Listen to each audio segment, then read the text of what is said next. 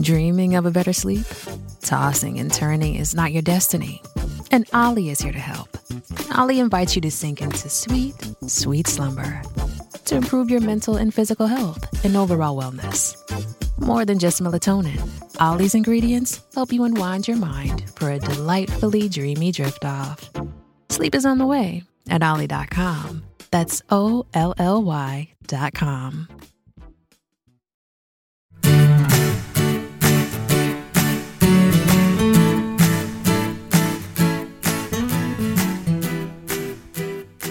Hey, everybody, this is Phil Town. And this is Danielle Town. There, there she is. I forgot to start the stopwatch daughter- timer and I got confused. My daughter is on the other side of this podcast, on the sort of on the other side of the Atlantic. Not sort of, she's completely on the other side of the Atlantic, over in Zurich, Plus and I'm some in Atlanta. landmass. Plus some landmass. And Uh, uh, we saw each other in Iceland this summer, which was really we did, fun. you know, and I kept promising to all of our listeners that we would talk about that trip, and we sort of like never really did. And we've also been moving towards penny stocks. So should we? Well, can I tell everybody that that you just you got naked and and jumped into the fjord? You went into the fjord where your great great grandfather great great let's see. This is my great great. So this is your great great great grandfather fished from the time he was 14, fished for sharks, hunted sharks. I thought he was my great great. I think he's my great great, and he's Is your he great? great. Yeah, okay, he's my great. Yeah. yeah. I mean, he was Well, let born me in give a little 1840s. context to this. So, as Okay, everybody knows. I've been massively ill for a long time. And so, we planned this trip with me knowing that it was going to be a huge stretch for me. And so, we were very careful to like not plan much stuff. Right. But we just wanted to go and go to the National Archive and see the records of our family. And um, I had been to Iceland before and done that, but but you and um, and my sister hadn't. So we just wanted to do that, and we thought we would stay in Reykjavik the whole time because that was the easiest place to fly into. But the family is actually from the north of Iceland, which is like either a long drive or a flight to get to. So we had decided, okay, we're just that's too bad, but we're just not going to go up there because it's going to be too much for me. And we also were only going to be there for a long weekend. So I've been doing like various things and been getting a little more normalcy, maybe. I don't know exactly. Robust. Some days are very much less than normal. Some days are a little more robust, yeah. Um, but the the coolest thing was that I got there like usually a flight would have just destroyed me. And I got there and I was like, I am not destroyed. This is the best thing ever. And we had the best time our first day, and we went to the National Archive right as they were closing, and they were so nice to us and let us like look for the books and um and we started Well, to kind the, of the first the first thing we did was get in a cab, coming back from the airport, and have the cab driver tell us that we were related because oh there's yeah, I forgot about that because you were so excited. I'm so excited.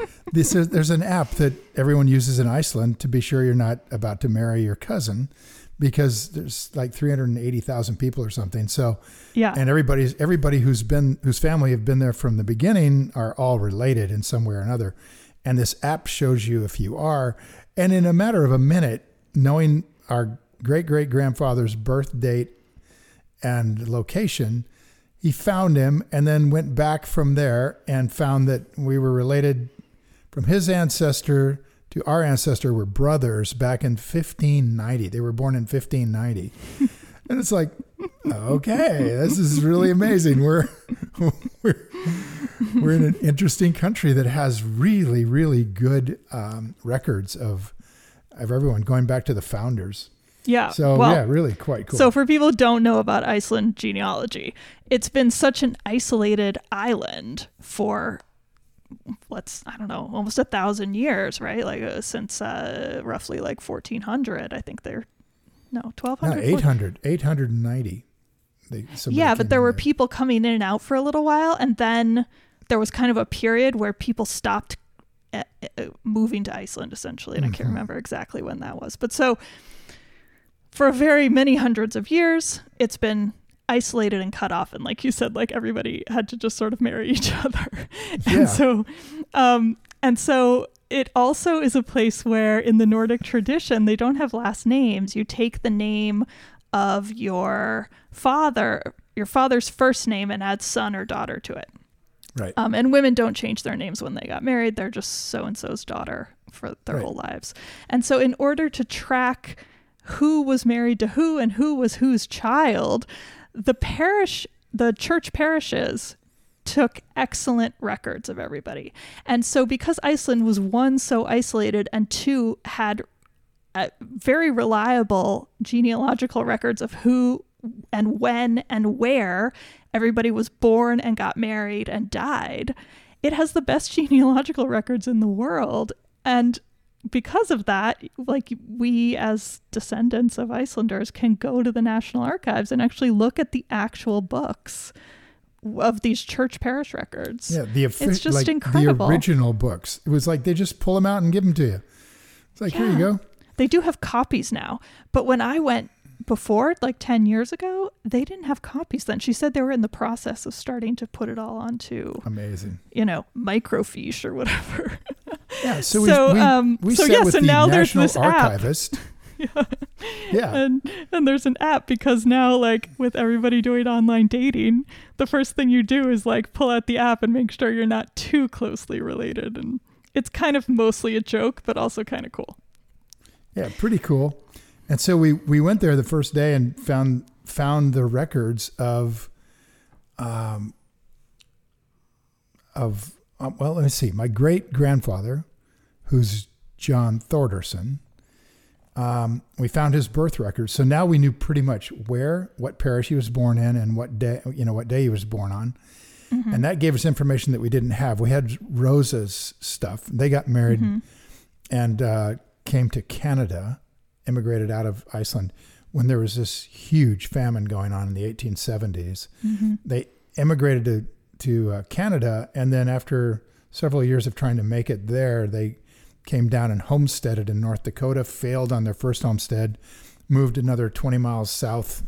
So they were about 30 miles from the Canadian border in a really tough country. And wasn't North it Dakota. wild how pretty much everybody who we told, oh, our your great grandparents um, emigrated in the 1800s, they immediately said, was it to Winnipeg? Because there was everybody went Yeah. to to Winnipeg. Like I Right. didn't realize that. I just kind of imagined sort of like boats going to different destinations for whatever reason, but no, they all went to Winnipeg. And So that there's a huge Icelandic group still there. Oh, the, yeah, it must be right. And they tried to have an Icelandic settlement just, uh, I believe, just north of Winnipeg. And John went up there for a season, for a, like a winter season. And Rosa's notes were like he, she was sort of like mad at him because he didn't come back with any money. He came back with ten dollars Well, From yeah, that's cutting crappy. wood up there and didn't like it. So uh, they finally m- were successful with a homestead. And then uh, part of the reason for that was that John started working in the lumber industry, which he'd had some experience with in Canada, and started to make a living and built a nice house and then got into the grain industry and was a grain broker. Um, and then they, then basically he died of cancer and Rosa immigrated to Oregon, where uh, my grandmother was raised, and actually she was raised in North Dakota until she was about seventeen, and or, or twenty rather. And then she and Rosa went together with her sister, one of her sisters, and they homesteaded about 500 acres in Willamette Valley, and couldn't make it uh, because John died of cancer, and then they went into the city in Portland, met my grandfather. She got married, and here we are. Oh, Rosa well, met your she- grandfather. Yeah. No, uh, Christine. Sorry. Yeah, of course, not Rosa. And uh, and then I get Christine, them all mixed up. Christine was weakened by giving birth. Well, she she gave birth to four boys. My dad, your grandfather, was the fourth one, and she was so weak after giving birth to him, she died two months later. She got Yeah, it's so sad. some some version of the flu or something, and, that, and then she was gone. So my dad never knew her. Of course, we never knew her, but we knew this Icelandic background, right? My dad's half Icelandic, and, And it's been such family lore for such a long time. oh yeah, yeah, we really wanted to check it out. Had no idea how cool it was going to be, honestly, though. really? Um, yeah, well, when we tracked down The John's funniest thing to me about the whole trip was how surprised you were at how cool oh it was. Oh my gosh, I was because so when I went there the first time, I was just expecting it to be totally awesome, and it totally was. And I think I don't know, maybe just- you just I hadn't just thought about it too much. I just didn't really have any expectation of how it hit me. yeah, But when we got a hold of a guide, just happenstance on the internet, just dug in and found a guide who was available named Thor Halmerson. And Thor had lived his whole life up in Akureyri. And wait, wait, and wait. Let's before we get to back. Thor. Hmm. So the way that we met Thor is that on that day, the first day we arrived, and the, or we and we went to the Blue Lagoon, which is amazing, and I totally recommend it. And um, and by the way, I think that actually not just besides that the Blue Lagoon is incredible, but I feel like for the three of us, it was it was a very impressionable moment of thinking about how unbelievably hard Rosa and John's lives were. And we spent that whole time there talking about them. Do you remember? Like in the pools In and the stuff. lap of luxury. in the We were- absolute Yeah. lap of luxury that we were in Mhm. in you know just it doesn't get better than that we were in like the top tier of the top tier section of the it was so wonderful Yeah. and we just were we spent the whole time just going like this is uh, like literally nobody in our family had really except for me that one time but i didn't really do the family stuff too much so nobody in our family had come back to iceland since they left on that Right. boat to Right. go to winnipeg and become homesteaders and do everything else they 150 did years. and we fly in and go to this freaking blue lagoon like spa experience in the middle of a the gigantic lava field. unbelievable dichotomy of experiences and we felt it that oh, was Oh, yeah. i think a, actually looking back i think maybe if we hadn't done that we wouldn't have even had quite the same like intense experience i don't know I hadn't thought of it like that. That's my. I hadn't really, right. either until I was thinking about that day just now. And I, so we did the Blue Lagoon like most of the day from the morning into the afternoon. And then we got back and I said, you know, I think maybe I could do the trip up north to Akureyri because I was feeling strong. And the flight over there hadn't uh, given me fatigue. So we just, we, you, really made it happen. Like you guys just booked things and you found Thor on the internet somehow. And we got plane tickets for the next morning at 7 a.m. to fly the one hour flight up to Akureyri. And we just like did it. And it was unbelievable. It was the most massive day, exhausting, incredible day. Yeah. So we landed in Akureyri. Thor, who we had no clue about, picked us up at the airport. Turns out he's like the loveliest Oh, uh, Icelandic man guide. Like everybody book him if you go to Akureyri. How do you find him, Dad? Like, is what was he under? Does he have he a was website? working. He was just like he was just a guide working for some company. Um, and I, I, know he said that he company. has an Instagram. This is the worst. I should look this stuff up. Yeah, we should look i think it's under like thor the guide something like that um, and he's north iceland so if you find a thor who's in reykjavik it's not him it's only the thor that's in akureyri Yep. and um and he picked us up and he was like do you want to go to the waterfall because everybody wants to go to the waterfall and we were just like no No, can you take us to an empty field that is roughly in this location but we don't actually know where it is. And he was kind of like what? Like he was super he was very nice about it but he was definitely weirded out by us. And then we sort of explained and we drove and talked about the family stuff and then he like got into it. And he was like i'm going to call my sister who's the head of like the heritage museum or something like Right, that and right. like see if she can look it up because we knew like dad said like roughly where the roughly the county but we didn't know And like where the name in of the farm. Yeah, but we We knew knew, it in this John's very badly written, Right. transliterated English, Right. which is not spelled the same way the Icelanders spell it. So we were trying Right. to say something, and they would be like, "I don't even know what you're saying because it's not a word that we have." And like so it's, then it's pronounced something like Sven Ven Armis, something like that. Svinerness, Svinerness. Yeah, so you can imagine what somebody is writing down when you get that word. And and Thor understood the parish, which was going to be north up the peninsula, um, and north and, and up the fjord out of Akureyri. But that's Svinerness. I mean, even before that, like remember we stopped by that river, and he was like, "I think this is roughly the farm," and it was called whatever the that first farm was called. And then we found the church where they would have gotten But that was that was Rosa's side of things. oh okay. Two, yeah, that was Rosa's side. So we found the farm that Rosa was spent her life on from six years old until twenty six years old. Okay, yeah. Found that farm and got Which to is, walk by out the on it. That place was so beautiful. Oh my! God. Every single one of these places, we were just like, I I mean, so you could build a ten million dollar home here, and everyone would be like, "Yeah, that's oh, correct. yeah. Oh, yeah, definitely. The view I mean- is better than your ten million dollar home." Oh yeah, you're looking like the view. Here's what I did not expect. This, I mean, we lived twenty some years in Jackson Hole, and this view was like that. It was Jackson level. It oh absolutely Oh was. Gosh, It was, beautiful. unbelievable. Shipping can make or break a sale, so optimize how you ship your orders with ShipStation. They make it easy to automate and manage orders no matter how big your business grows. And they might even be able to help reduce shipping and warehouse costs. So optimize and keep up your momentum for growth with ShipStation. Sign up for your free 60-day trial now at shipstation.com and use the code POD. That's shipstation.com with the code POD. So Just they this were not. valley with beautiful farms and these big mountains rising up on both sides.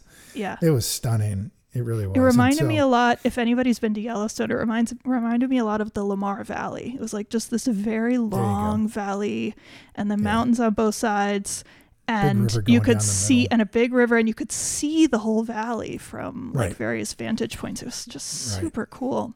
And everywhere you look on the valley on the sides was some amazing peak. that was just like your view was cut off by peaks in all Yeah. directions. It was And we so got lucky because the clouds went away. We, we wouldn't have seen Oh. any of it if, if it had been cloudy, which I'm sure most of the time it is cloudy. So we found these other places, and then and then Thor goes, "So do you want to go to the waterfall now?" And we were just like, "No, mm-hmm. we we."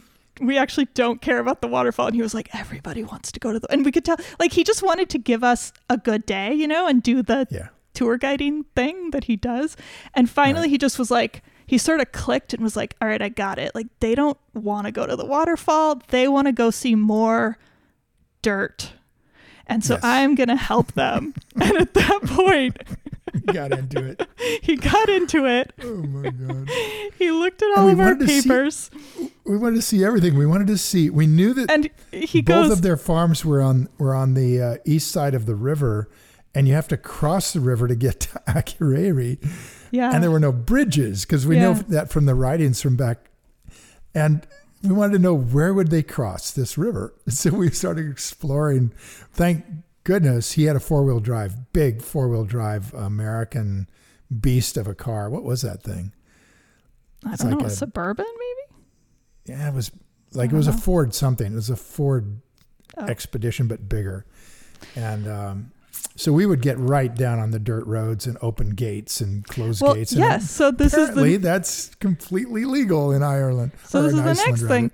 Um, so then, so I was like showing him the piece of paper that had, so that was Rosa's stuff, like you said. And then John, who she married, had lived up the valley more closer to the ocean and um, where she was down like more in the protected fjord area. And, uh, and so we were showing him this name, and he goes, I don't know that name. It's just, I've never, I'm not familiar with it. And then he called another doesn't friend of his. Yeah, he said it doesn't translate. So he called a friend of his, and then he came back and he goes, "Okay, I think I figured it out. I think it's up this up the fjord towards the ocean, but there's no road that goes there anymore. There used to be, like back when he would have lived there, they would have had some sort of road, but now it's like nobody uses it anymore. So." There's no Right. road. So the closest we can get is this town that's basically the end of the road. So we said, okay, cool. Let's just go to the town. And on the way, he said, I'll just stop at home and get this really good topo map and my amazing giant dog and put his amazing giant dog in the car and got his map. And he comes back with the map and he goes, The map actually shows that there's a dirt road that goes out there. So I think maybe we can do it. And he goes, I don't know how far we can get, but let's try. So th- so we were like, done. Like finally we're we're going for it and Thor's into it. So yeah, drove the dirt road. Ended Well, up at the there very end. We get there and it's blocked, of course. It um, was? with a fence. Yeah, there's a fence and Oh yeah, you had to open some fences. Yeah. And true. it turns out that in Iceland, there's a law that you can go through anybody's property. And there's no such thing as trespassing in Iceland. And so Thor didn't have to ask permission from anybody. You just basically got to take care of the gates. So we just drove up, pulled open this kind of wire gate and opened the road. There he drove through, then we there is the gate. trespassing, but it's there's no stopping right of way. He explained it like um Yeah, like you're allowed that. to You can walk go through. Yeah. There it is. That's right. So now we find ourselves moving north up this peninsula that is completely rugged. Um, there's no one that lives up there. It was like Highway 1 on Big Sur if Highway 1 was a tiny one lane dirt. dirt. road. little dirt track. But it was like that It would kind be of quite like a lot drop like that. off and Yeah, incredible with the views. drop off that goes down to the ocean, a thousand feet down, and there's you know the road's kind of and it's a mountain. Like we weren't driving on a the top, like we were driving on the side of the Oh mountain. yeah, It was It's a just it- amazing. it's a cut cut trail into the side of this very steep mountain.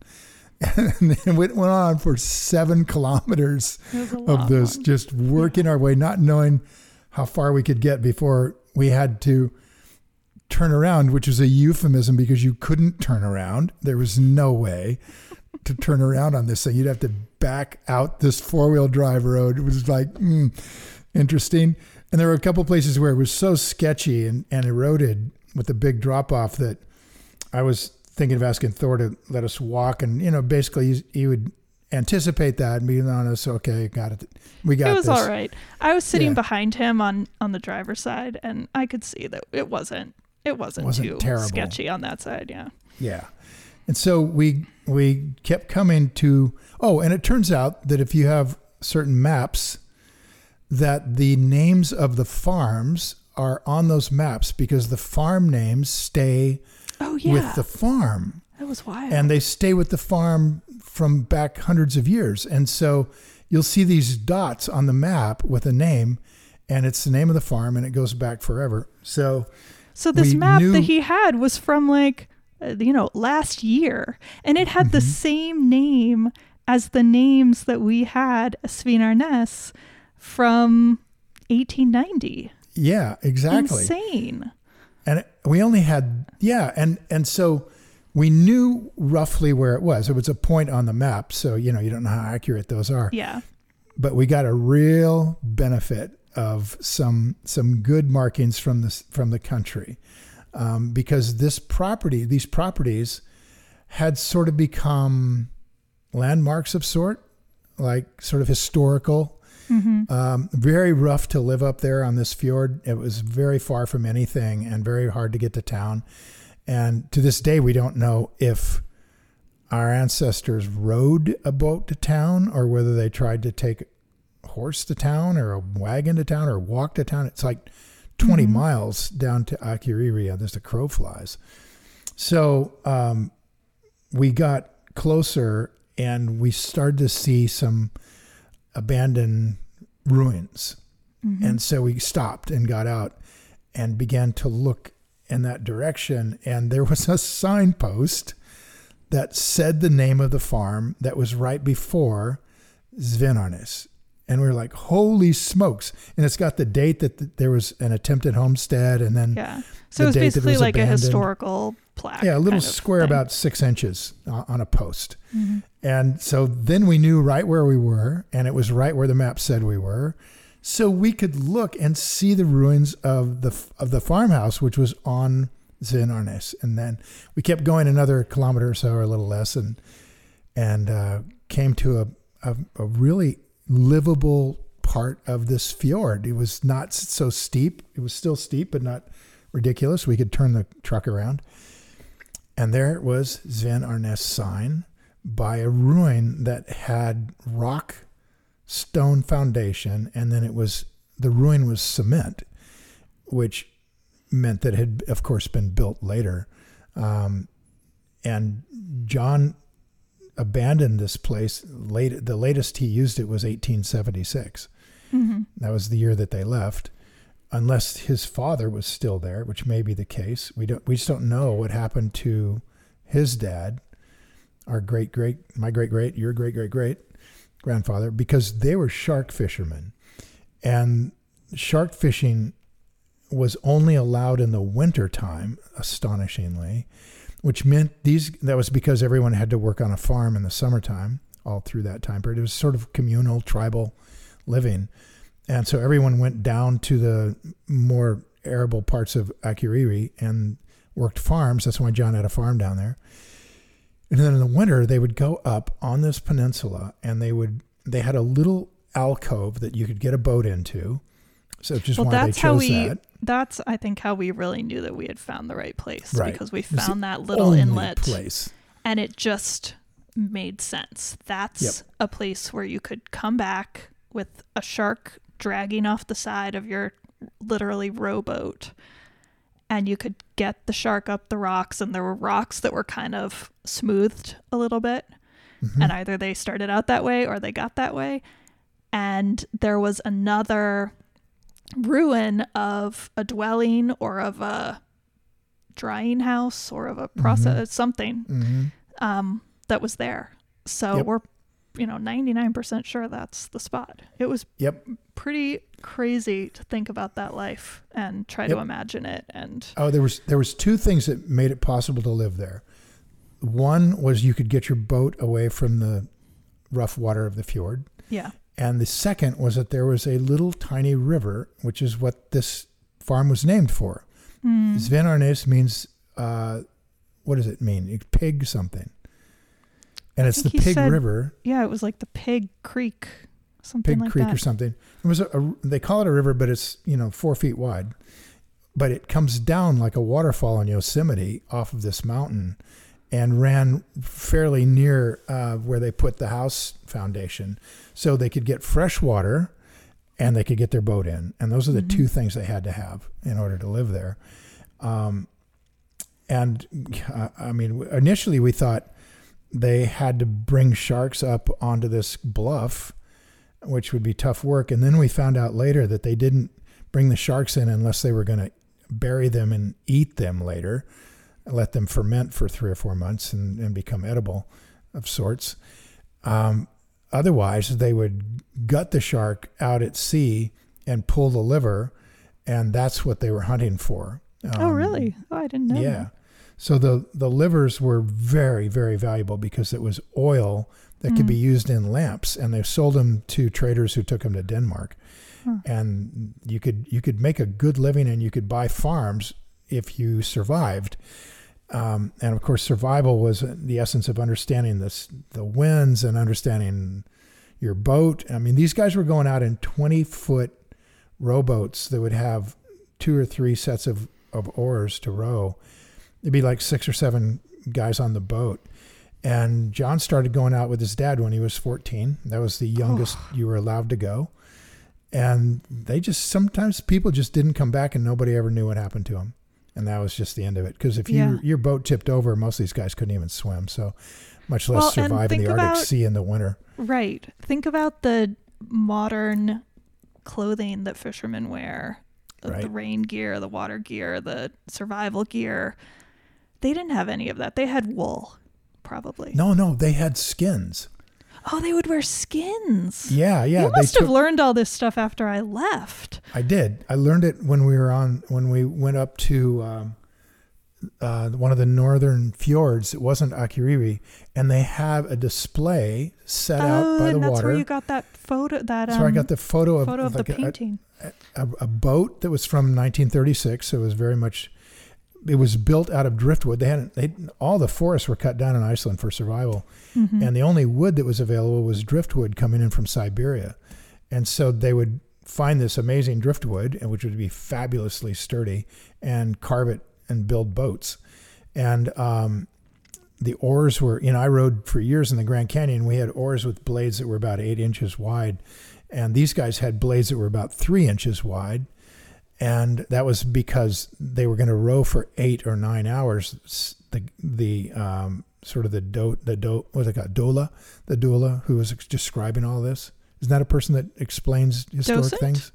Docent, Like yeah, in a there it is. museum? Yeah, doula. Oh, okay. else. A doula is a birth coach. So I was a Oh, little yeah, there we go. confused. Okay. So docent.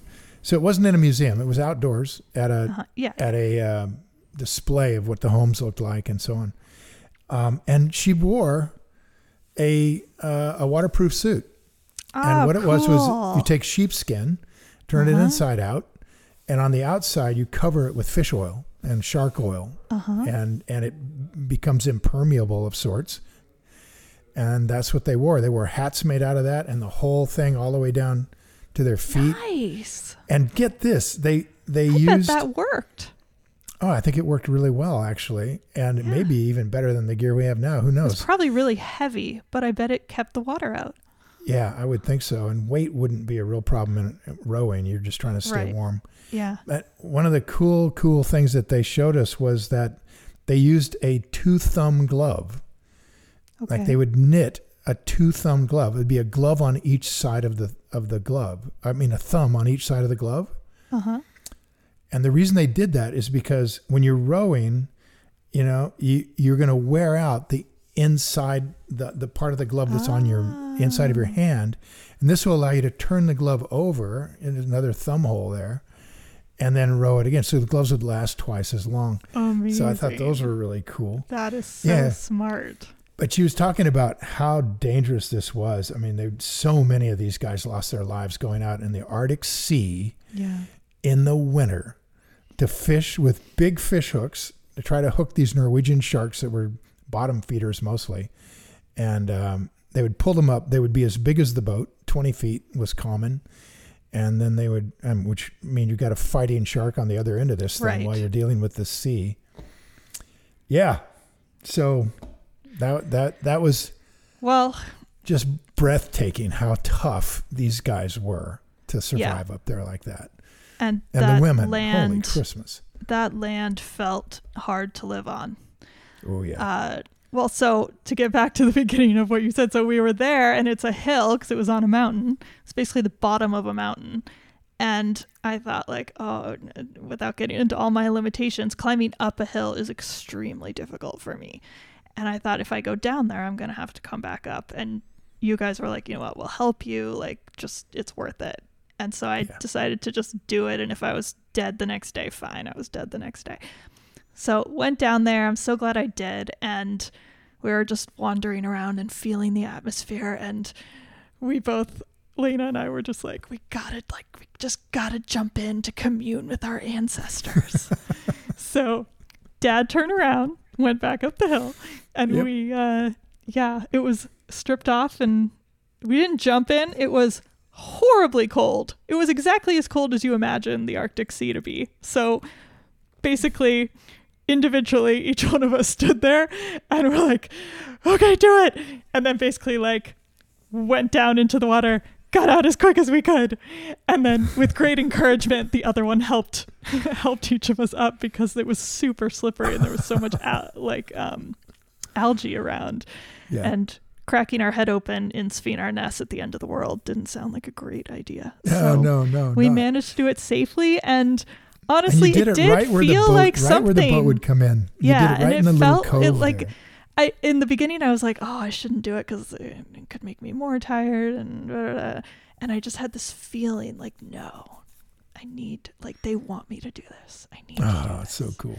So we did it, and it was great. Oh man, Um, that's so cool. And then we somehow got back up the hill and went back to the airport and flew back to Reykjavik and basically have been amazed that we did that ever since then. It's super, super great. And I, and I'll tell you.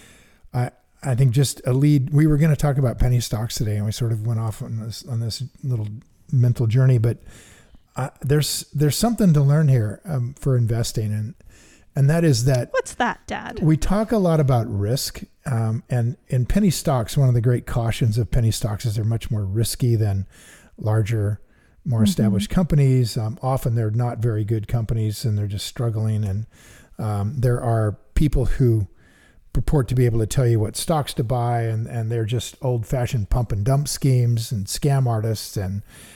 I mean, the penny stock world is much less regulated and much more wild, wild west um, and maybe not the best place for somebody that wants to buy and hold something forever because these companies are very volatile and may go under and you know you really got to know what you're doing if you want to, own something for a long time.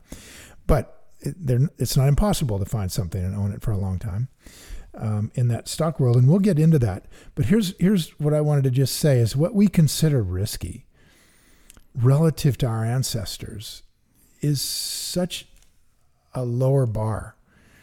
You know, I mean, these people went out every day to survive. I mean, they may not get through the winter. Their children might not get through the winter. And I, I think that they grew sort of accustomed to the level of risk, almost like a soldier does who's in combat, grows a, kind of accustomed to the risk and, and accepts that death is potentially part of the game and um, we've we've gotten so far away from that, you know, and and perhaps it's time to move back toward a more balanced appraisal I think of what that's really what helpful though about. in in investing choices. I'm not sure that's I think it's helpful I'm in not the sure having a, if, a lower bar of what's risky is well, here's here's why I, what I wanted to say is that one of the things that I thought when I got back from Vietnam was that every day I get up, nobody's trying to nobody's trying to kill me. yeah. And it's like you start to realize that what we think is a terrible, horrible event in your life is so not horrible or terrible. It's just an economic downturn or an economic event. So that if if you were to be an investor and just the markets crash down 80% and we have this huge depression, um, life would be a lot less um, comfortable but you're not shark fishing every day and you're going to come home at night and you're going to see your children grow up and you're not in a war and you're not attacked by you know dread diseases.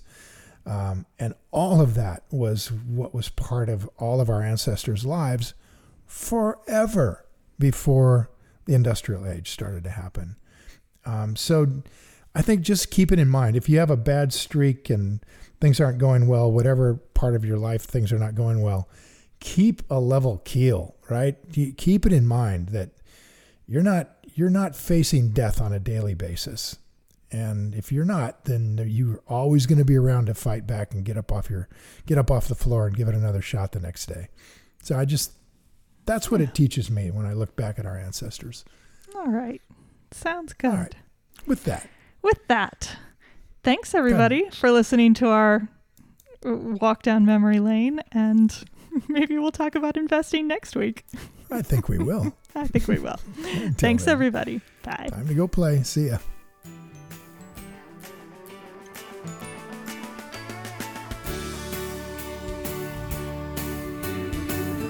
Hi, guys. Thanks for listening to Invested. If you enjoyed this episode and you want more information or to listen to additional episodes, visit our website at investedpodcast.com and sign up for my virtual workshop right there.